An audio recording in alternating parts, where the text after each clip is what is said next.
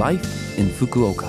फुकुओकामा जीवनयापन यो फुकुओका सिटीबाट प्रायोजित कार्यक्रम हो नमस्ते ओहाई गोजाइमास म सरिता यो लाइफ इन फुकुओका कार्यक्रममा फुकुओकामा बस्दै आउनुभएका सम्पूर्ण नेपालीहरूका लागि सुरक्षित भई आरामदायक जीवनयापनका लागि आवश्यक जानकारीहरू नेपालीमा दिने आइरहेकी छु।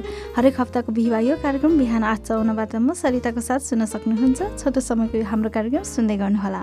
फुकुओकामा जीवनयापन आज मैले पठन सप्ताहको छोटो परिचय लिएर आएकी छु। शान्त र आरामदायी शरद ऋतु पढ्नको लागि एकदम उपयुक्त मानिन्छ।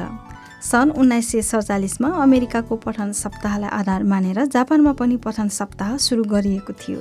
यसको प्रतिक्रिया धेरै राम्रो भएकोले अर्को वर्षबाट नोभेम्बर तिनको सांस्कृतिक दिवसलाई केन्द्रित गरी दुई हप्ताको कार्यक्रमको रूपमा पठन सप्ताह स्थापित भएको देखिन्छ। उल्लुलाई पठन सप्ताहको प्रतीक चिन्हको रूपमा लिइन्छ। एक समय ग्रिकको पौराणिक कथाहरूमा उल्लुलाई सौन्दर्यको देवी एथेनाको दूत मानिन्थ्यो। उनी शिक्षा कला र बुद्धिका प्रमुख देवी थिइन्। उहिलेका ग्रिकहरूले बुद्धिमानी देखिने गोलो आँखा भई राम्रो अनुहार भएको उल्लुलाई बुद्धिको प्रतीकको रूपमा करर गर्थे। किताब पसलमा जाने समय नभएका व्यक्तिहरूले फुकोका सिटी इलेक्ट्रोनिक पुस्तकालयको प्रयोग गरेर हेर्न सक्नुहुन्छ। इन्टरनेटमा दर्ता गरेर कम्प्युटर स्मार्टफोन वा ट्याब्लेटमा तपाईँलाई आफूलाई मनपर्ने किताबहरू पढ्न सक्नुहुन्छ। एकपटक यो पुस्तकालयको प्रयोग गरेर हेर्दा कसो होला? फुकुओकामा जीवनयापन। आज पनि मैले फुकुओका सहरबाट जारी केही सूचनाहरू लिएर आएकी छु। पहिलो सूचना रहेको छ साइकल चलाउने नियम सम्बन्धी। प्राय जसो दैनिक रूपमा साइकल चलाउँछु भन्ने व्यक्तिहरू धेरै हुनुहुन्छ होला। के तपाईँहरूलाई साइकल चलाउने तरिका र नियमको बारेमा थाहा छ? नयाँ कोरोना भाइरसको प्रभावको कारण सानमिचु तिन कुरा बन्दबाट तारा रहन प्रोत्साहन गर्ने साइकललाई नियम पालन गरी चलाउने गरौँ। जापानमा सैद्धान्तिक रूपमा साइकल मोटर बाटोको बायाँपट्टिबाट चलाउनु पर्छ।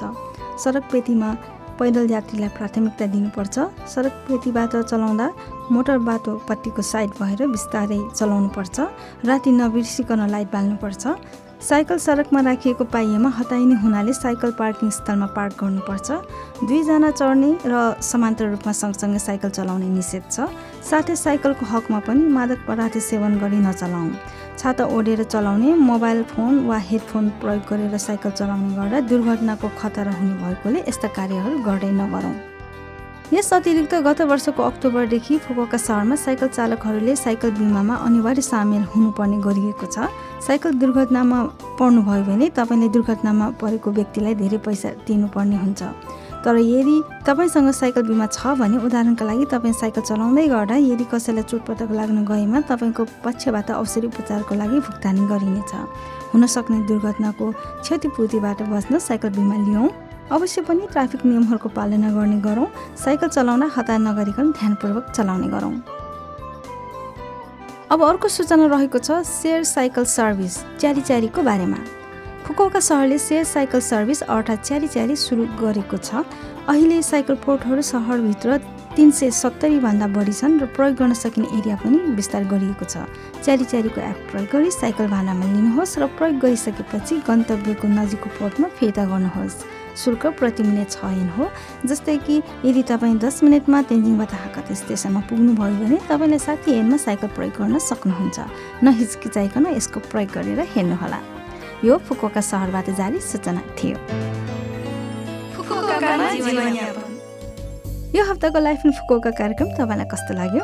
लभ एफएमको होम पेजमा गएर लाइफ इन फुकोका नेपाली भनेर खोजी पोडकास्टबाट पनि यो कार्यक्रम तपाईँको मिल्ने समयमा सुन्न सक्नुहुन्छ। त्यस्तै ब्लगबाट पनि कार्यक्रमको बारेमा जानकारी पाउन सक्नुहुन्छ।